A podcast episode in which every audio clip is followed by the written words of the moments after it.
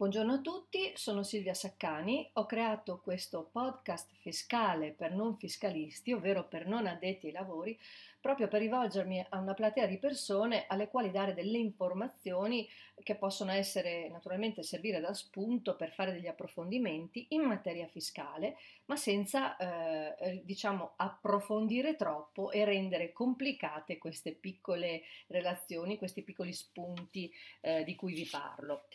Ehm, oggi, eh, questo è l'episodio 4 del podcast, ma è il secondo che tratta la materia del 730. Questo modello che eh, abbiamo detto nell'episodio precedente, il numero 3, che mh, essenzialmente si rivolge a chi eh, possiede redditi di lavoro dipendente o assimilati, quindi anche i collaboratori o ehm, i pensionati, eh, quindi chi sono poi anche tutti gli esonerati in generale dalla dichiarazione dei redditi, i vantaggi che il modello presenta e come si liquidano le imposte. Oggi in questo episodio parleremo di nuovo di modello 730 e eh, parleremo precisamente dei dati aggiuntivi, cioè quei dati che ehm, normalmente vengono indicati nella dichiarazione dei redditi e quindi ovviamente chi decide di fare il modello classico di dichiarazione dei redditi e non il 730 completa tutti questi dati all'interno eh, di quella dichiarazione e non ha nessun problema. Ma chi ha i requisiti per fare il 730 e ha tre tipologie di dati che il 730 non consente di indicare all'interno, che sono investimenti all'estero, immobili detenuti all'estero o criptovalute, possono eh, utilizzare comunque il modello 730 completandolo con dei quadri aggiuntivi che sono quelli che normalmente vengono utilizzati per la dichiarazione dei redditi classica. Quindi presentano il modello 730 e poi eh, presentano il frontespizio della dichiarazione dei redditi con i modelli interni che servono appunto per dichiarare queste tipologie di, eh, di casi e, eh, in, e la presentazione di questi modelli aggiuntivi va fatta con la scadenza classica della dichiarazione dei redditi, quindi il 30 novembre di ogni anno. Quindi abbiamo detto investimenti all'estero, case, immobili detenuti all'estero e criptovalute. Quindi che cosa, mm, come dobbiamo fare? Abbiamo detto presentiamo il nostro modello 730, poi per esempio, presentiamo il frontespizio della dichiarazione dei redditi con il quadro RW se abbiamo eh, investimenti detenuti all'estero o immobili, scusate, investimenti in valuta estera o immobili detenuti all'estero. Questo modello ha la doppia funzione, o scusate anche criptovalute, questo modello ha la doppia funzione di assolvere l'obbligo di monitoraggio che è obbligatorio nel nostro paese quando si detengono questo tipo di proprietà. Le ripeto perché prima mi sono impapinata. Allora, eh, RW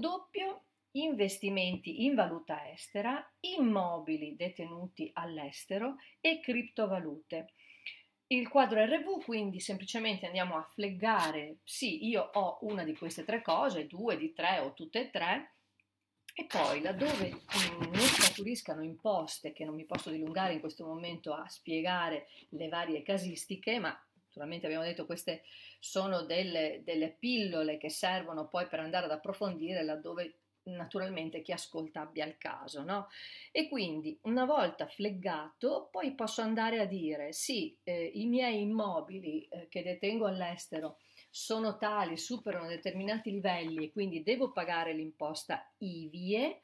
oppure mie, mh, mm, i miei investimenti in valuta estera sono tali per cui devo pagare la mia imposta IVAFE. Le criptovalute in realtà eh, in questo quadro vanno soltanto indicate nel possesso, poi laddove vi fosse un'imposta non è né la IVIE né la IVAFE, ma è un'imposta classica eh, IRPEF, diciamo che va liquidata all'interno del modello. Ancora, mh, mm, ci sono altri quadri aggiuntivi per altre tipologie che sono un po' meno frequenti, per esempio il quadro RM, M di Milano, dove andiamo ad indicare i dati relativi alla rivalutazione dei terreni. Esiste la possibilità, quasi tutti gli anni viene riconfermata nella legge di bilancio e anche nel 2022 c'è, la possibilità di rivalutare quote sociali, quote di partecipazioni in società o terreni, terreni che magari mh, decido di andare a rivendere e eh, li avevo acquistati o in eredità o per prezzi molto bassi perché li avevo acquistati tanti anni fa, oggi valgono molto di più, mi conviene andare a rivalutare pagando un'imposta sostitutiva molto più bassa di quello che sarebbe l'IRPEF classico e poi magari andarli a vendere. Quindi non è, è un'ipotesi abbastanza, eh, voglio dire, dedicata ad una fetta di persone specifica, però è anche vero che non è poi così infrequente, così come anche per le quote di partecipazione. Eh, concludo dicendo anche un accenno al quadro RT di Torino che va mh, compilato da coloro che hanno realizzato plusvalenze derivanti da partecipazione e per coloro che hanno realizzato anche minusvalenze da partecipazioni. Quindi è il quadro tipico dei redditi di capitale. Non, mh, mm, non vado oltre perché ovviamente entriamo in un campo abbastanza specifico. Spero di avervi dato delle indicazioni utili. Eh, io sono Silvia Saccani, ci rivediamo sicuramente, ci risentiamo, scusate, con un altro podcast su 730 che riguarderà eh, gli oneri detraibili e deducibili che interessa un po' tutti, quantomeno i più classici, con il prossimo episodio forse due a seconda della quantità di tempo che serve. Io ripeto, sono Silvia Saccani, il, per chi mi vuole contattare, fare domande, eh, vi prego di iscrivermi, a, scrivermi alla mail silviasaccani1009 chiocciola gmail.com. Ciao ciao!